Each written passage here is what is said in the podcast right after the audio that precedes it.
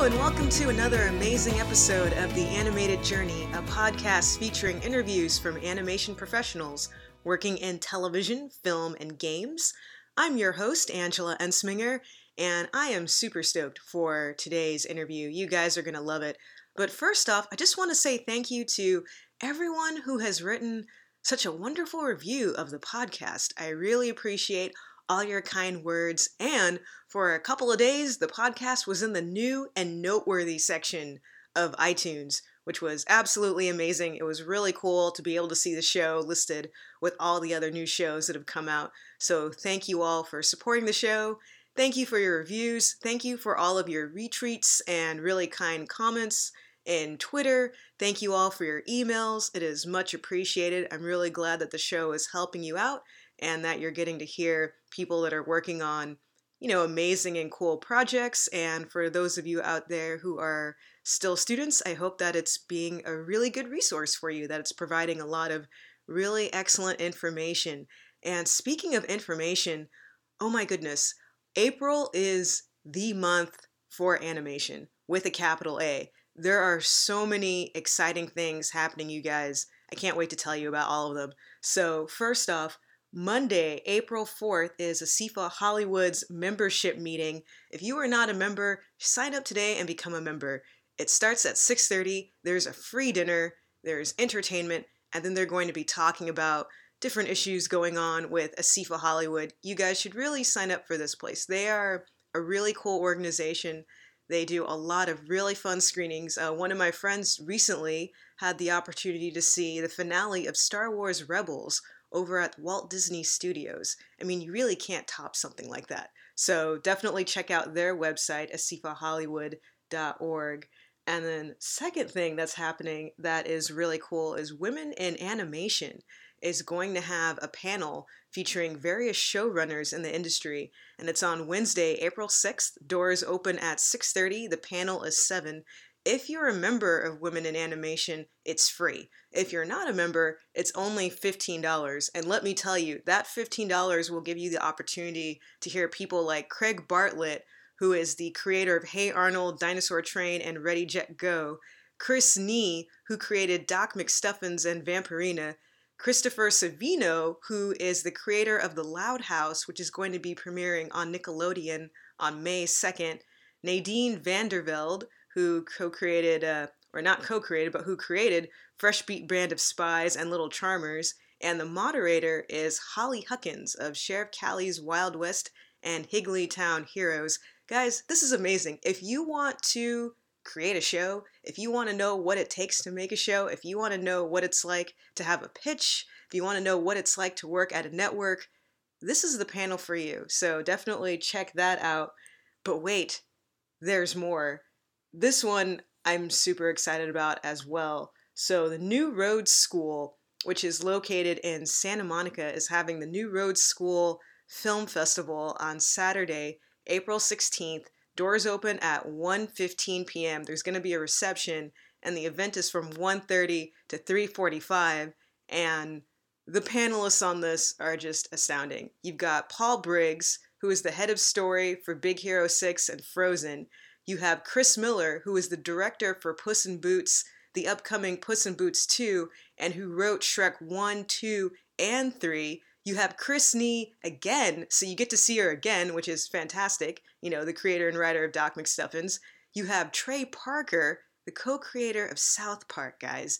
You have Dan Povenmire, the co creator of Phineas and Ferb. You have Eric Robles, who is the writer, producer, and character designer for Fanboy and Chum Chum and you have Aliki Theofilopoulos. Forgive me, ma'am, if I have pronounced your last name wrong, but you are amazing. She was the writer, storyboard artist for Phineas and Ferb, Star versus the Forces of Evil, and Mickey Mouse. And there's also going to be acting for film guests. Guys, this is going to be a fantastic panel, and it's only $5. It is $5. It is worth it if you don't live in California. It is worth it to come down to California for the weekend of April 16th and go and check out these people. I mean, this is going to be an amazing panel. And not only is that happening, but on the same day over at Cal State Fullerton, they're doing a retrospective on Nickelodeon. Happy, Happy, Joy, Joy Art and Artifacts from 25 Years of Creator Driven Cartoons. There's going to be a creators talk from 2 to 3 p.m., and then there's a public reception from 4 to 8 p.m. And this event is free, and it's also on Saturday, April 16th. And not only that, but the same day, guys, is the CTN road trip. And that's going to be on Saturday, April 16th, and Sunday, April 17th, from 10 a.m. to 5 p.m. Now, what is the road trip? It's kind of like outdoor mini CTN. There's going to be exhibits of artists all over downtown Burbank. You'll get to talk to artists. You get to buy their books, their posters, their postcards, their artwork, all their stuff. It's a lot of fun. So, like I said, if you don't live in Southern California, come down to Southern California the weekend of April 16th and 17th. You'll get to hear amazing speakers. Hey, if you time everything out correctly and you have, you know, a really good Garmin or Google Maps, you can just go to all three events. You really should. It's going to be absolutely fabulous. So I am super stoked about all of those events. And as I said earlier, I'm really excited for this interview because today I am bringing you Eric Cerda. Eric Cerda is a wonderful animator. In fact, we had such a great conversation that I split it into two parts. So today you're going to hear part one, which is where Eric's going to be talking about how he decided to become an animator, how he worked his way up from going to school and then being a waiter and knocking on doors and going to studios with his reel and cold calling people to working in television animation. And then next week, for part two, you're going to get to hear all about how he transitioned from working in television to working in mobile games and doing various commercial shorts and becoming a freelancer. So, you guys are absolutely going to love it. Eric was a wonderful guest. He's very giving of his time. So, without further ado, I present episode six, part one of the Eric Cerda interview. So, my guest today is Eric Cerda. He is a professional animator, and some of his work includes working on Adult Swim's Squidbillies and Aqua Teen Hunger Force, the Emmy Award winning PBS show Word Girl, one of my personal favorites. He's also been an animator for Disney Interactive, where he worked on games such as Disney Words of Wonder and Disney Solitaire. He worked on Epcot's Food and Wine Festival for 2015 which were some television spots directed by legendary Disney animator Eric Goldberg of Aladdin fame. And most recently, he was a freelance animator for DreamWorks Animation. Eric Cerda, welcome to the show. Thank you. Glad to be here. Very excited to have you here. It's very, very cool.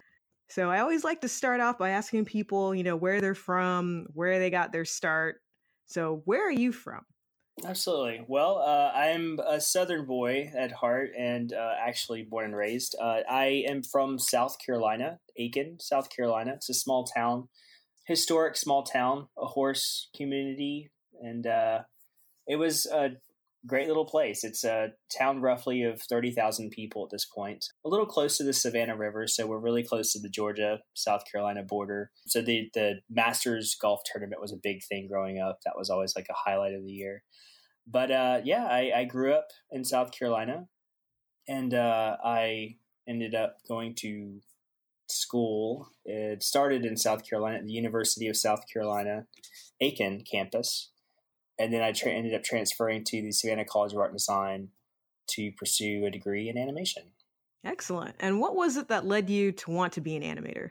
Well, as a kid, as soon as I was able to hold a pen, or a pencil, I was just drawing, and my parents sort of knew from my original sketches that like, well, we've got a little artist here because you know uh, some kids' drawings would be like lines and squiggles, and my lines actually had form and and some structure to it, and they could tell without guessing what if it was a cat or a pig or a cow, and you know whatever I was drawing, and as a kid, I didn't quite know what I wanted to do. I just knew I loved to draw but uh, I always sort of saw my drawings in motion. Like I just, and I was always exasperated as a child. Like why, why can't I express what I want to express? Like I, I, am drawing these these little animals and they were never standing; they were always moving or something. They're always doing something, and I was just always like frustrated because I didn't know how to make them move or like you know really do what I was trying to to express. And I guess as a probably like a five year old, I think I was about five or six years old. I started learning about what an animator was. Like that was the type of artist that could actually do the things that I wanted to do that I couldn't put words to was to make my drawings move, to come to life, to be because they were never still in my head and, and I wanted them to express and to be. So I thought that was interesting, but it wasn't until I saw the movie Who Framed Roger Rabbit that I really just knew. I think I just knew when I saw that movie that I, actually I knew when I saw the first television trailer that I have got to be an animator. That's it. That's it. Just was clear as day. As a little a little kid, I just knew that I had to become an animator, no matter what I had to do. You know, it was that's what I wanted to be. Like you know, other kids could be you know race car drivers and policemen and firemen and doctors. I wanted to be an animator. That's excellent. so I set my life's course towards there. That is really cool. And I know that movie's inspired a lot of people. I remember seeing that movie in the theater and just seeing the animated characters interacting with the live action characters. And as a kid, you're like, how did they do this? This is amazing. Oh, I know. I know. It was, it was truly, I mean, that, that had, I think that had something to do with it, just being able to be a real person in real life and interacting, actually interacting with these characters who were so wonderfully animated, obviously, and just just the, the movie itself was just so well done and so inspiring. But yeah, I think uh, just the the quality and and the the characters and you know how the character came through and the draw, everything just just forced me into one or not forced me, but just I, I just knew I knew I had to be an animator. Just had to be an animator. That's what it was. That was my life's goal when I saw that. So, what led you to go to SCAD? What was it that made you decide that is the school for me? Well, um, so when I was in high school, I started. Obviously, that's when everybody starts looking at colleges. Um, I was, truth be told, I was coming from South Carolina in a small town. That that definitely influenced my my development and and how far I wanted to go away from home. Right, I was always used to being really close to family. I have a very close family, very tight knit group. Love them to death, and the thought of going to college across the country, like in California or Texas or wherever, Florida even, or New York was was scary. So I started looking at colleges that were well known and close by, with at least on the eastern seaboard. So uh, SCAD was definitely one of the colleges I looked at. Ringling was another school I was looking at. I did briefly. I know I said like I didn't want to get really far away, but as far as the Eastern Seaboard, I did also look at RISD and Pratt as two other schools that I was interested in. And actually, you know, if I ever had the courage, I kind of looked at mm-hmm. Sheridan. Mm-hmm. but um, after touring, after look researching the schools and actually getting to tour Ringling and SCAD, I just fell in love with SCAD. I fell in love with the the downtown district. I fell in love with architecture it was a beach town. That was another thing. I thought, you know, and I love the ocean. Being from South Carolina, where the the ocean is like a two, a little over two and a half hour drive, two hour drive. Like I grew up at the beach, honestly, you know. So like the, having that sort of connection and, and that that geographical feature that close to me is really important.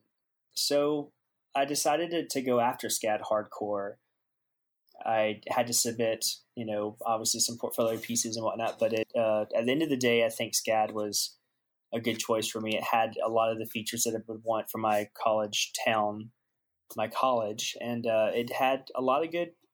You know, it was it was a brand name, and I knew that if I wanted to really make it out there, that I would have a leg up. Not necessarily the most important thing, but I would have a leg up if I went to a school that also had a, a brand name following, right? So that also had a, a gibbet to do with going to SCAD. And they accepted me, and I was I was thrilled. That was like probably one of the craziest, most fun days of my life. You get this big package in the mail. You're like, I'm in. I'm good. All right, let's go. Pounding heart, pounding heart, checking my pulse. Like I'm blue in the face, and you know, it, it was a crazy. So you're in school, you're taking classes, you're doing well. What were some things that were really challenging that you weren't quite that you thought you knew, but once you got into school, realized, oh, this is a whole other level here? So, interestingly enough, uh, a lot of it actually, a lot of it was challenging because I grew up I, my, my family, unfortunately, we were working class, so we didn't have a lot of means. So that meant that as a budding animator, I didn't have access to a lot of the same things that other students might have had access to. So like I never got to use a 16 millimeter camera, cameras in general. Like if it wasn't, you know, the point and shoot or a regular 35 millimeter, I didn't have access to actually create my own animation. My only animation experience up until college had been making uh, little flip books. I would just buy like little cheap white unlined paper and make my own flip books. And I went to the library to learn how to make flip books and how to start looking at arcs and timing and things like that. So when I got to college, it was kind of a it was a lot of technology to suddenly learn. I had to learn how to use Adobe Premiere out of nowhere, and everyone else seemed to know mm-hmm. how to use it already. QuickTime Player, all these things. Like, I mean, I wasn't like computer illiterate, but the tools for animation were every. I just had to learn everything immediately, and, and I felt like I didn't have a leg up. And of course, it was SCAD, and everyone was really good around me. So it was it was hard. It was really hard. Also, I was so I was so happy to be at SCAD and happy to have made it that I wasn't prepared for when I had m- one of my first real animation classes, real 2D, you know, production classes with a professor, the late, unfortunately, the late professor Larry Lauria, and he I was so thrilled to have this class because here I was with this man. I was really going to start actually 2D animating and getting some real feedback on real animation desks, real animation paper, real animation pencils. And he failed me. Oh, oh he failed me hard. oh. I was it was the bouncing ball animation, which you know I I at the time I, I just I think it was because I didn't take it seriously enough. You know I I, I thought it was good. I, I spent a lot of time on. it. I actually redid it three times, but I thought I did good, but it was obvious that I hadn't done it good enough, and he failed me. It, it was like just barely a mm-hmm. D, barely, barely, maybe a D. But it was it might as well have been just dripping with blood, and I was shocked. But I was also yeah. angry. I was so angry about that, and so that was shocking. That knocked me off my uh, my high horse. But it also sort of lit a new fire in me. I think that that failing grade because it uh it really made me number one. How much do I want this? Right? Like you, you there comes a point I think with everybody when you're in college, like, do you really want yeah. that degree you're going after? Do you, is this really yeah. your right your life's right choice? And it sort of lit that fire for me to say, like, you know what? I do actually. I really do. I'm hungry. I'm starving for this, and and I will do whatever it takes. So I did, and I I redid that animation. I stayed up all night. I redid it another few times. I turned it in. I passed. I actually got an A, and Larry Lauria really liked it. He came back to me later and you know congratulated me for working so hard, perfecting my ball bounce. And it's so important as an animator to, to understand that because it reflects all 12 principles of animation. And, you know, without that, I, I would have been lost, you know? So I think that uh-huh. sort of like shattering of my, my, my ego and then like building me back up with a stronger foundation was, something I was hardly prepared for going into college, but was a very instrumental and a very important time that I had. I completely understand where you're coming from with that because that very similar situation happened to me in art school. And I think that happens to everyone, especially if you go in and, like for me growing up, I didn't know any other kids that liked to draw. So I just figured I'm the art kid. So then you go to college and realize, oh, you're surrounded by thousands of other kids who were that kid in high school or in junior college mm-hmm. or whatnot mm-hmm. and so it's like a shock to your system yeah it's it's it's one of those things that like and i i talked I, you know and we'll probably touch on this a little later in the the um, interview but it's definitely one of those things where you do you you probably grow up in in in, life or your uh, high school or whatever and you are like the if not the only art mm-hmm. kid one of a very select few of art kids and you're probably really good and everyone just like just accolades and they're throwing roses at you and everything's so great. And you're just like i am so awesome. I can just draw and i can do all this stuff. And then you're right you get to college where people have, are now very serious about what they're doing. And they can either mm-hmm. a outpaint you outdraw you out whatever. And you just like yeah. i'm worthless. Like why am i here? And i think we all go through that like the whole like why am i here? I don't deserve this. Like everyone is so much better than me you know and it's it's it's just fun it's like every mm-hmm. but you get through it you know you you swallow your pride check your ego at the door because you're going to have to to get through college. that is so true. On. And you're right too, because I knew a lot of people that they already knew how to animate. They had already made animated films. They already knew mm-hmm. Photoshop. Mm-hmm. They already knew After Effects to the I point know. where I met people and I remember just telling them, you don't need to be in school. You could just go out and work. Why are you even here? And they're like, but I want to learn more. And I thought, oh, wow. Okay. I need to be in lab more often. I need to work a little bit harder here. This is this is a different level of, of skill and expertise. I'm I'm curious exactly. too because you were talking about yeah. 2D animation, and I've had a lot of talks with other people about why they decided to go into 2D or why they decided not to do 2D and they went to 3D instead or storyboarding knowing that the 2D industry is changing in the US, what made you decide, you know what? I'm going to do it anyway. I want to pursue 2D animation anyway. Well, so when when I was in college, that that was a very that was a very hard time because that before I graduated, I graduated in 2004, December of 2004. Um, right before that, like 2003, I think it was 2002, 2003, um, that's when it was changing, right? That's when Disney was closing all of their studios worldwide. That's when the 2D is dead, you know, claimers were going out everywhere. And I was caught in the middle of all that. I was, I was just, I remember even the day I heard that Disney was closing all the studios. I like, I just left. I didn't go to class that day. I just went back to my apartment. I just sat there. I was like, I am mm-hmm. so screwed right now. I don't know what is going on. Like, I've just spent all this money to go to college for a degree that may not be worth anything anymore. What's happening?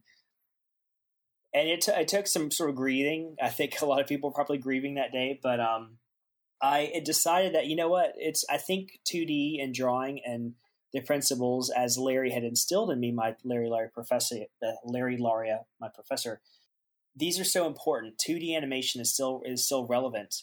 No matter what happens, it's going to still be relevant in some way, some fashion, some way. So I, I just thought that, you know what, to hell with it. I'm to keep going after this degree.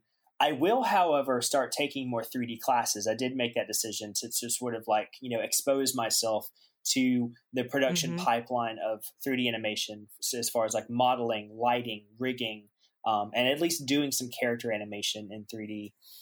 But I decided to keep my 2D degree, and that's that's you know I think it's it served me well but it was a tough choice. It was a tough choice. But like I said, I, you know, as a kid, that that fire was always for drawing, for for having a more hands-on feel with my characters. You know, when you're when you're drawing, when you're drawing that expression, particularly the expressions, I'm just so I love expressions. I love drawing eyebrows and eyes, and I think you know people that know me that I've worked with professionally and and and then just in school, they've always said, Eric, you're just you you really are about expressions. You know, when you're drawing that, like there's just no other feeling like it. I mean, it's it's different than pulling points with a mouse in Maya or Blender. There's something so almost like aching, like painful when you're drawing it. Like you can feel, you can really feel because that line is going through your arm, through your fingers, it just flowing right out of you. And I think it's something that I would have missed had I just gone a strictly 3D route. So I wanted to keep the child in me that wanted to be an animator alive, and I decided to just keep going after 2D with the caveat that I would also be open to new technology. I would have to be to be successful in my career. I'd have to learn some 3D. I'd probably have to learn a little bit of After Effects puppet style animation, and I always had to like be on the lookout for trends and, and changes in the marketplace. That's really really sound advice. You know, it's like stick with what you love, you know, and keep at it, but just be open to what is changing because the industry does change and it changes really fast. And there's new technology and updates all the time. So sounds like you took, you know, a really wise time. route mm-hmm. for your career, just making sure that I'm going to do what I love, but I'm also going to know everything else there is to know about it so I can stay employed. It was probably one of the most adult decisions I'd ever made at the time. You know, I was I was young and I didn't, you know, I was fresh, I was green, and it was a little did I know, you know, had the me had I could had I could know now, you know, what I or had I, whatever I, I don't know what I'm trying to say, but you know, like I, I just wish I had known more. But I think that was a great decision at the time. Obviously, it's helped me, you know, a lot in my life, but it was very adult, and I think it's important to be able to stick by your guns. You know, like follow your gut, uh, and that's what I've done a lot in my life and in my career is just followed my gut. You know, you know, take the time to really consider in a quiet place and calm down after all the you know excitement or anger or frustration has died away you can sit there in a calm space and you can consider what you're doing with your life and you know what new things are thrown at you like a change in the marketplace a change in technology mm-hmm. disney firing all their animators whatever you have to be able to like consider and stick by your gut you know do what is your passion and what moves you and that's what i did. My passion was 2d my passion was going to be in drawing and i've made it work in a variety of different projects that i've worked on different studios.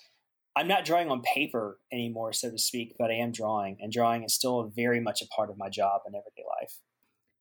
Excellent excellent. So you're in school you have that realization you take these other classes you graduate and then was it an immediate once you graduated then you got your first job or was there like a struggle period? How, how was the in between time? Oh no that was a horrible horrible time. That was um so i you know i'm so i've stuck by my guns and i'm damn it you know full you know torpedoes full steam ahead i'm going to be a 2d animator. Well no i did not get a job immediately. I stayed in savannah for maybe a month, and then I decided to because I was starving and I was a starving college kid. I didn't want to work in Savannah anymore. I was like, well, I'm just going to move back home. You know, I'm gonna I'm gonna put my home base back home in South Carolina. And my parents, luckily, they're wonderful people. They, you know, open arms. Yes, come back, of course, while you're job searching, please. You know, so I moved back home and I to Aiken, South Carolina, and I started searching the internet. You know, started sending out well, I had already started, but I was like, you know, sending out resumes and cover letters and DVDs and all that stuff of my reel. But even more ferociously, I was just, you know, looking everywhere, all over the United States, Los Angeles, New York, Texas, Florida. Like I was looking Boston, you know, I was looking all over the place for studios that could hire me. And I wasn't targeting feature film. I mean, yes, of course, I think we all like send stuff to Disney or, you know, DreamWorks, whatever. But in addition to that, I was looking at like television studios, places that were doing like commercials. I hadn't looked at games at the time. Games was kind of later in my career, but it was mainly like television and movies, commercials, anything with a narrative. I wanted to do narrative character animation. And I would cold call, actually. People don't do that anymore, but back in the day, I was actually cold calling.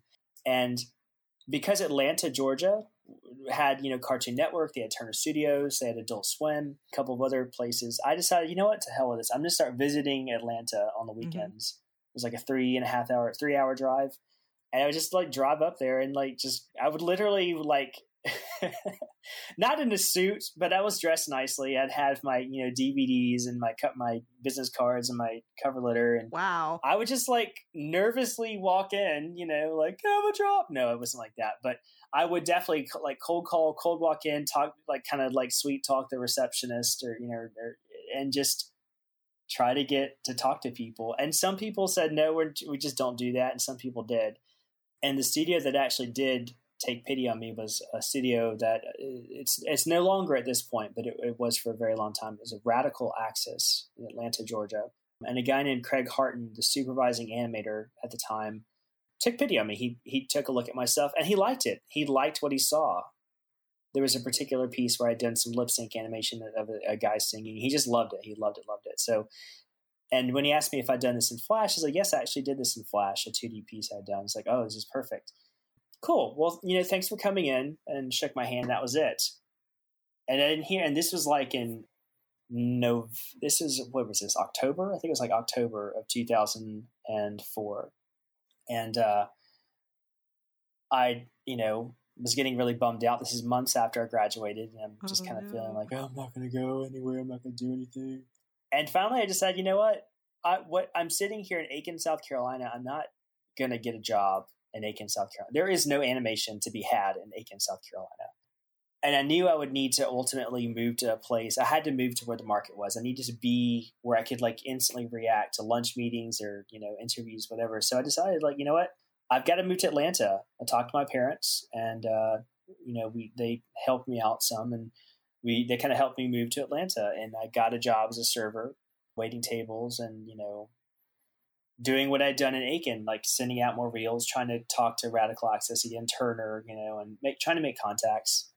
And it wasn't until January, a few months later, of 2005, that Radical Axis contacted me because they were working on a new show and uh, they liked my stuff. They wanted to see if I could come in again to talk to them, and uh, I, I I was like, oh God, this is great, you know? So I did. I came back and we talked. They showed me, and it was Squidbillies. At the time, Squidbillies was in development and they were going to start, excuse me, um, production work on Squidbillies.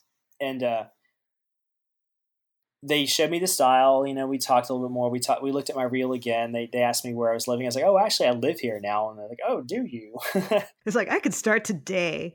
yeah, but but they didn't say anything about that. And then and then you know I, I they basically shake my hands like we'll let you know you know if there's anything coming up you know we like your reel so just keep in touch you know and it was sort of like that but it was still kind of any, really non-committal but a few weeks later not even a month later just it's like two weeks later or something i'm driving to work hating my life hating my job. I'm just like what am i doing? I'm a server still. I just graduated college. I'm just never going to get anywhere. And craig harton calls me on the phone. And he's like you know what? Hey do you think we really liked you. So uh, we want to offer you a job. Do you think uh, do you think you could like come by the studio today so we could you know discuss salary and everything? And i was like yes? Oh my god. I almost run as seriously i took the call and was driving to my job like almost ran off the road i was so excited on like the highway in like atlanta georgia and, and traffic so of course I take the job. I call my my server job and say, I'm really sorry to do this, and this is not my style, but my career job just landed, and I've got to quit, quit in the right car. Now. Sorry, and I quit like on the spot. I just never do that, but I just quitted right on the spot on the highway, and turned this car around and got down to Radical Axis, and you know they gave me. You know, I started a, a pretty decent pay, and you know, I, I was that was my first job, and I was going to be an animator on Squidbillies and that's how the career started. But it started because I was I was tenacious. You know, I I, I didn't give up. I kept um, I kept cold calling. I mean, I know it's different now, but at the time, you know, I I was you know I was polite, but I did I did contact people. I reached out. I did a lot of research online, trying to find names, whatever I could do. And I moved myself there, I think, because sometimes you just have to go where the jobs are, and that's what I did. So, and that's how it started. So that was 2005, and, and February of 2005, I started. So it's great. That is great. I love it. I love that you just in the car, you're like, all right, life is calling. Goodbye, old job. And just yeah. But it's also really good. Yeah, and I'm, I'm glad basically. that you, you touched on yeah. this that you know, you didn't get a job right out of school. And the vast majority of people don't get jobs right out of school. And I think mm-hmm. the issue that a lot of students have and just a lot of people that I've met, you know, over the years is that you can't quit. You know, a lot of people they think when they first get out of school, you know, I'm going to be the one to get the job right out of school and they don't and they get really discouraged and some people just completely quit right then and there. And I'm really glad that you said no, you didn't quit. You know, you did what you needed to do. You moved back home, you applied for jobs, you went to Atlanta, you applied for jobs, realized you needed to be somewhere where there were jobs. You moved to Atlanta, you got a job that, you know, by your own admission, you didn't like, but you did it because you needed to do it and just kept working on it. And that's just really good for mm-hmm. people to know that you just need to just keep going and don't quit, but also put yourself in a place where you're ready to take the job when you're able to get a job. Exactly. Yeah, it's it's really important. You know, you, you really do because animation is such a it's such a small industry and it's such a fun industry and there's, there's a lot of people that want to do it and I think the, because it's hard to get in, that sort of naturally culls the, the the amount of people that want to get in and actually end up getting in. You really have to want it. Like I said, you know, earlier with uh, the Larry Lauria incident and him failing me, like that lit a fire in me that just like I said, like I was starving for this. Like I literally was starving to do this. And that lasted even after I um, left college. And I think that's what helped me to persevere to just say, like, you know what? It maybe it'll take a while, you know, maybe it'll take longer than I'm comfortably admitting to myself it'll take. But if I want to get in this, and I do, I'll do whatever it takes to get in. You know, I'll call whoever, I'll move whoever, I'll fly wherever. I mean, I even flew out to Los Angeles just to try to like cold call with some of those studios before Radical Axis happened. And uh, it, you know, you you just do. But it, I think if you're tenacious enough, and you, and of course, if you have something, you know, that's good, it's possible. It really is possible. And at the very, very least, with all of this, you're making connections, you're getting names, and they may not have something for you right away, but they'll remember you, you know. And as long as you're nice and you're genuine, it could happen. Who knows? They may call you, you know, a month from now, a week from now, an hour from now. So you never know. So you're at that first job, and was that just a complete shock working there versus being at school? Or since you'd been working so hard to get in, was it more of a smooth transition getting up to speed? It was, well, it was interesting because I, I would say yes, it was another shock because Radical Axis at the time when I joined, I think I was, gosh, it was a small studio. It was still very, very small. There were only a handful of other animators there, and most of them were contract. I, I was hired on as, as an hourly full time employee, but most of the other guys were contract freelancers. And it was extremely laid back because of the nature of the studio what they produce. They produced commercials, but a lot of their stuff was was producing at that point. You know, Aqua Teen Hunger Force was they were that was what they did most of. Squidbillies was another Adult Swim show. It was a very laid back studio. I was expecting to have fun, and I was expecting to, to be a little loose and, and kind of uh, informal, but I was not expecting the amount of informalness that I experienced at Radical Axis. It was extremely informal to the point of being like almost like a college dorm room informal. It was just, you know, it was a fun, fun, crazy party of a time. But it, but in addition to that, the work was was serious because now I had, you know, Cartoon Network and Turner breathing down our throats to produce, and I'm like, okay, everything I learned, you know, I'm drawing on paper, and I actually learned Flash, Adobe Flash. I learned how to use it effectively at Radical Axis, and luckily, um, I'm gonna a, guy named the lead animator, uh, Sketch McQuinner was the guy that actually taught me Flash. So I owe him a lot for taking the time to really go through like symbol based animation, proper rigging techniques for 2D uh, shows and commercials. And then Craig Harton, the supervising animator at the studio, for just give me the patience. You know, I think they saw something in me that they wanted to develop and to keep. So they allowed me the time to really learn. So I learned Flash there. That was a struggle, but it was it was a great it was a great experience. Um, but it was definitely not something where I could just slide right in. You know, it, it uh, there's a lot of tenseness because like at that point, like I knew like, oh my god, they hired me. I'm not good enough. You know, I'm not good enough. Like there's everyone so much better. I don't know anything. So it's it's like it's like do they do they know? Maybe they don't know. Maybe if I just keep my head down, they won't know. Yes, exactly. So you just kind of try to fly under the radar, even though you're not really flying under any kind of radar that you try to. So it's uh, it was difficult, but in a good way. I learned a lot, and um, you know, it it was exciting because at this point I was actually I was actually an animator. Like I could put on my resume, I am an animator. And when I got my first, you know, we were working on Squidbillies, and we I got to see that first show of the first thing I ever worked on, like air that was like the most mind-boggling thing. It didn't seem real. Like no, seeing my animation, knowing this is being seen by millions, my name in the credits and lights, having my first IMDb credit, like that. Just I just knew it's like Eric Cerda, you have made it. You have officially started your career, and you you did you you did good. And it's just it was like the the craziest, craziest, mm-hmm. craziest thing. Oh, so a, a, fun little note when I got the job at Radical Axis, uh, before I, because I, I, I'd driven home first before I went to the studio that day, they told me to come in. I called essentially everyone very quickly in my phone list, and, and we, we, and then later that night, I basically called everyone I knew. So I had like a $250 cell phone bill. Oh no. because because this is back when you know your minutes actually counted, right? So the minutes counted against you, and I like just blew that phone up. but it was worth it because I had to tell everyone. Everyone was screaming. I'm screaming. I'm just hoarse. At the end of the day, it was probably the best time of my life. One of the, one of the greatest days ever. It was my first job. That is so cool. It's like, just want you to know, I did it. I made it. I'm doing it. yeah, it was the best. It was the best.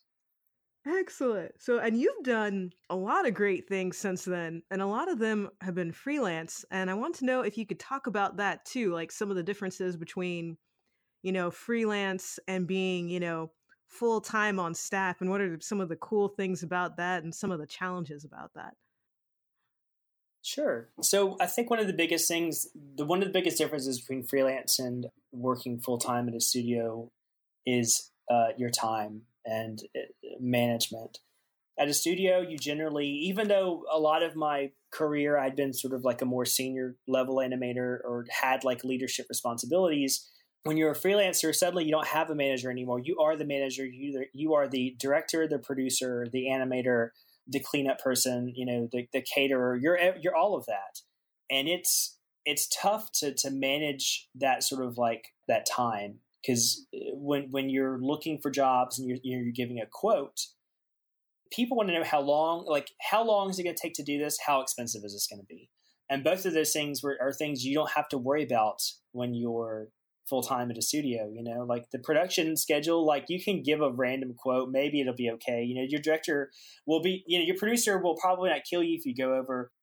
Things are a little more lenient, but when you're a freelancer, it's like, you know, your word is law. And if you tell someone it's going to take two weeks to do, damn, it's going to take two weeks. And if it takes anything over, well, that means you're staying up 24 hours a day, seven days a week to get it done. And um, you're losing money because you've quoted this price and if you if you're not smart enough or you don't charge enough you're kind of screwed so it's a very different ball game and it took me a while to really learn how to number one value my work enough to be able to charge for it you know to believe in the number that i would quote uh, and how to find those numbers too like how to research what the going rates were for x project this style in this market in this city. Also scheduling took a while like how to like judge myself like how fast of an animator am i? How much do i understand the project that i'm going to be working on to be able to gauge this time that's going to take?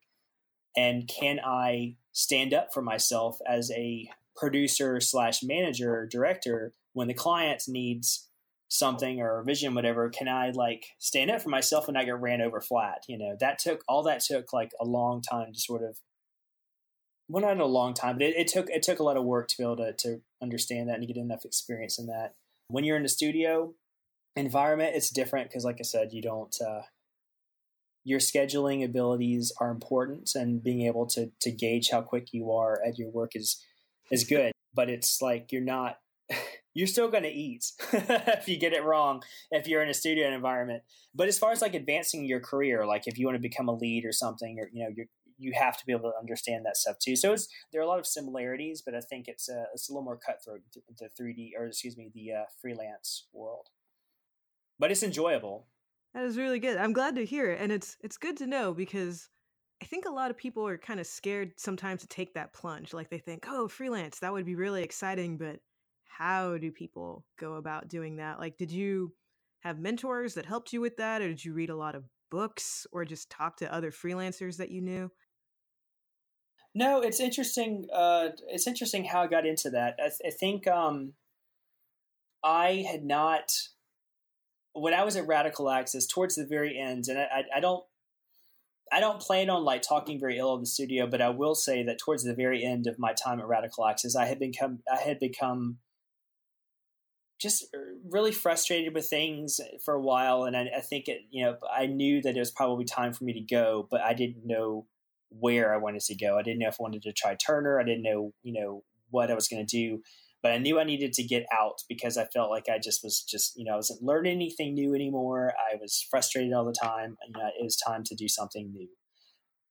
So I started thinking, well, you know, I, I had worked with other contractors at the studio and they seemed to love what they did. They seemed to like love their freedom, you know, working their, you know, ju- making their own hours their own weeks or you know they can vacation wherever they want. I thought that sounds sexy. I want to do that. So i did. So i quit radical axis um, because i had i had uh, started looking on um, uh, linkedin was popular at the time. So i'm still kind of brand new but i found a, a freelance gig on linkedin that i had sort of pursued and they decided they wanted to run with me because they liked my work so I had had a little gig to start on. So I was like, okay, I'm out, you know, and I, I, I quit Radical Axis, of course, with notice. I didn't just up and quit. But I gave them, I resigned. I gave them a two weeks notice and resigned, and then started my freelance gig. And it was, it was enjoyable. It was fun. They, they, uh, they actually gave me a great rate. They, they suggested a rate for me, which is kind of funny because I, I said, I'm not going to say the numbers, but I said a number and it was too, it was too low. Like, oh no, no, no we'll, we'll pay you this. I was like, oh, okay, that's good that, that's very kind of them that they weren't like, "Ooh, we're gonna get him for cheap." um, it was, it was, it was very, very kind of them. Um, but because mm-hmm. they, they, I think that to their credit, they didn't want to be like that studio that just like exploited people. So they were like, it was Allied Pixel, I can say that, but they were they were really great, and uh, they, it just it was nice to get that number because like at that point I, I, was able to sort of get a gauge of like what rates were you know my first little piece of experience and information. But it was it was hard that first time uh, for a year and a half I, I did freelance work. And i didn't i learned at the end of that that i didn't charge enough. I had never i had never done the, the, the formulas to discover like what i wanted to do as a salary you know taking out vacation time federal taxes, which I learned, uh, you know, as a self-employed individual, are a hell of a lot higher than your normal, you know, freelance or your normal, you know, your normal uh, taxes. Also, healthcare was much more expensive.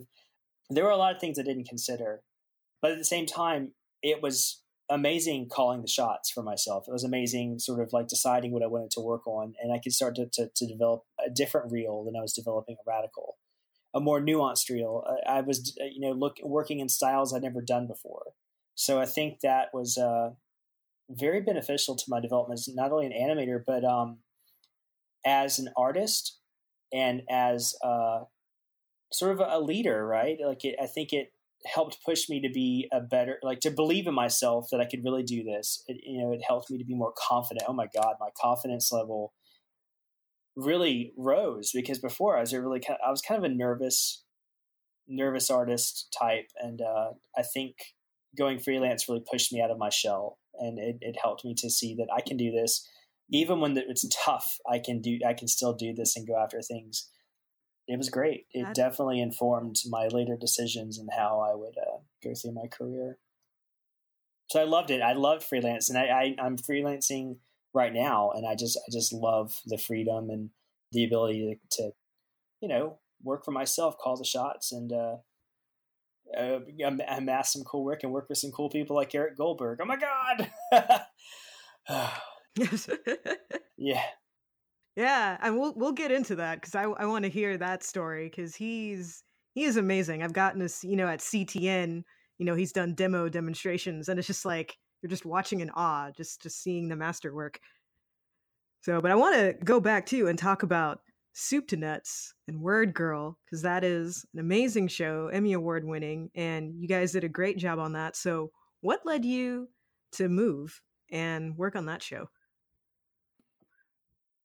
Well, so luckily I didn't have to move for that show. That's the interesting thing. So I, I had at Radical Axis just to backtrack really quick, Radical Axis was uh, was a hotbed for my animation career. Like it, it just like it's it, it did so much for my career because number one, it, it just it, it pushed me to believe in myself. It pushed me out to freelance. It, it did a lot of things for me, but it also gave me a wonderful network of artists and animators and and producers that I'm still in touch with. Some of my best friends that I just love them all to death. But some of them had moved to Boston to work for Soup to Nuts. And it was through those connections, having worked with some of them at, at Atlanta, that they reached out to me when I they knew I was freelancing because they needed some additional hands on the show. So I was able to living in Atlanta still work for Soup to Nuts remotely as a freelance animator, and it was it was great. It, you know, like working remotely was kind of sucked a little bit because I didn't get to be part of like you know their team meetings, their art reviews. I was largely a little bit in the dark. However, you know, my phone calls with the friends that I'd worked with at Radical that were now at uh, Soup to Nuts, that was always a pleasure. And, and, mm-hmm. and, sort of having a different relationship now, like we're not, we're like, one of them was my boss, you know, it was just, it was wonderful. It was awesome. I learned a lot from her, but it was a great show. Uh, I think they were really creative. They really wanted to push the envelope, particularly the Atlanta uh, animators that went to Boston. They sort of helped change sort of the production pipeline. Um, they definitely changed the way things were rigged and it was a fun show. I think it was nice because they were really open to animation feedback or, or, notes that I would have. Like, well, what if, what if you know, Word Girl did this, or what if I, you know, what if I change this this you know motion or this like what, maybe this would be funnier. Like they were open to that. They did have storyboard artists that that largely called the shots. However, they weren't like cast in stone. You know, like things were a little bit more malleable there. But I thought that I thought it was just it was kind of a ridiculous show, right? I mean, it's just a funny show. The premise of the show and all the the the, the enemies, the bad guys, they're just they're great characters, and and I remember uh, just being blown away about what the animators had done before me and trying to to to keep that style and those characters alive through the stuff that I did, so that way we would you know the the legacy was kept. That was a big responsibility on me and a little stressful to you know being uh, still kind of new in my career to know that you know you must honor the character, keep the character on style and model. You know these things were really important. But it was a great show. I thought that uh, the short time that I worked on it was was probably some of the most fun times that I had had since uh, since Radical and especially because I just thought that uh, the characters, the design, like drawing them, was so nice. Oh, they felt so good to draw. I just love the lines. And that concludes part one of the interview with Eric Cerda. Special thanks again to Eric for being such a wonderful guest in the show. I'm going to be leaving his information in the show notes so that you guys can check out his website as well as his LinkedIn profile and, you know, contact him and let him know how much you appreciate him being a guest on the show today. And also, I found out one other event. That's right, there's another event that's going to be going on in SoCal. Women in Animation is going to be having a mixer on Thursday, April 7th in Culver City. So you can check out womeninanimation.org to find out all the whereabouts about that. But this event will be great because you don't have to be a member to go. You can just show up, have a drink, have a Sprite if you're not a big drinker, and just talk with people in the industry. And hopefully, after that, that will convince you to sign up so that you can come to further events. So, again, that's happening on Thursday, April 7th at 7 p.m.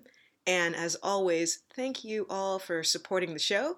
If you'd like to support the show further, you can visit the website, which is www.theanimatedjourney.com, and you can click on the donate button on the right hand side of the website and donate via PayPal. Or if you would like to support us by supporting our sponsors, you can click on the banner links on the right hand side. I've got one for Amazon.com one for audible.com, and also one for the web hosting site that I use to broadcast the podcast, which is Blubrry.com. So if you want to support that way, feel free to do so. Every little bit helps and brings back some money to the show so I can keep the lights on, keep everything up and running. So thank you again for supporting the show. And also you can follow the show on Twitter and Instagram by going to at animjourney. That's A-N-I-M J O U R N E Y, and you can click on that and find out more about the show and upcoming guests. As always, you can also check us out on Facebook by going to facebook.com slash the animated journey. And if you're interested in seeing what I've been up to, you can follow me on Twitter by going to at sketchy soul. I'm on Instagram at sketchy underscore soul, on Tumblr at www.sketchysoul.tumblr.com and my portfolio site, which is www.sketchysoul.com. So, again, thank you all for listening. I appreciate your support. And as always, go out there, make cool things, be encouraged, and have a great day, everybody.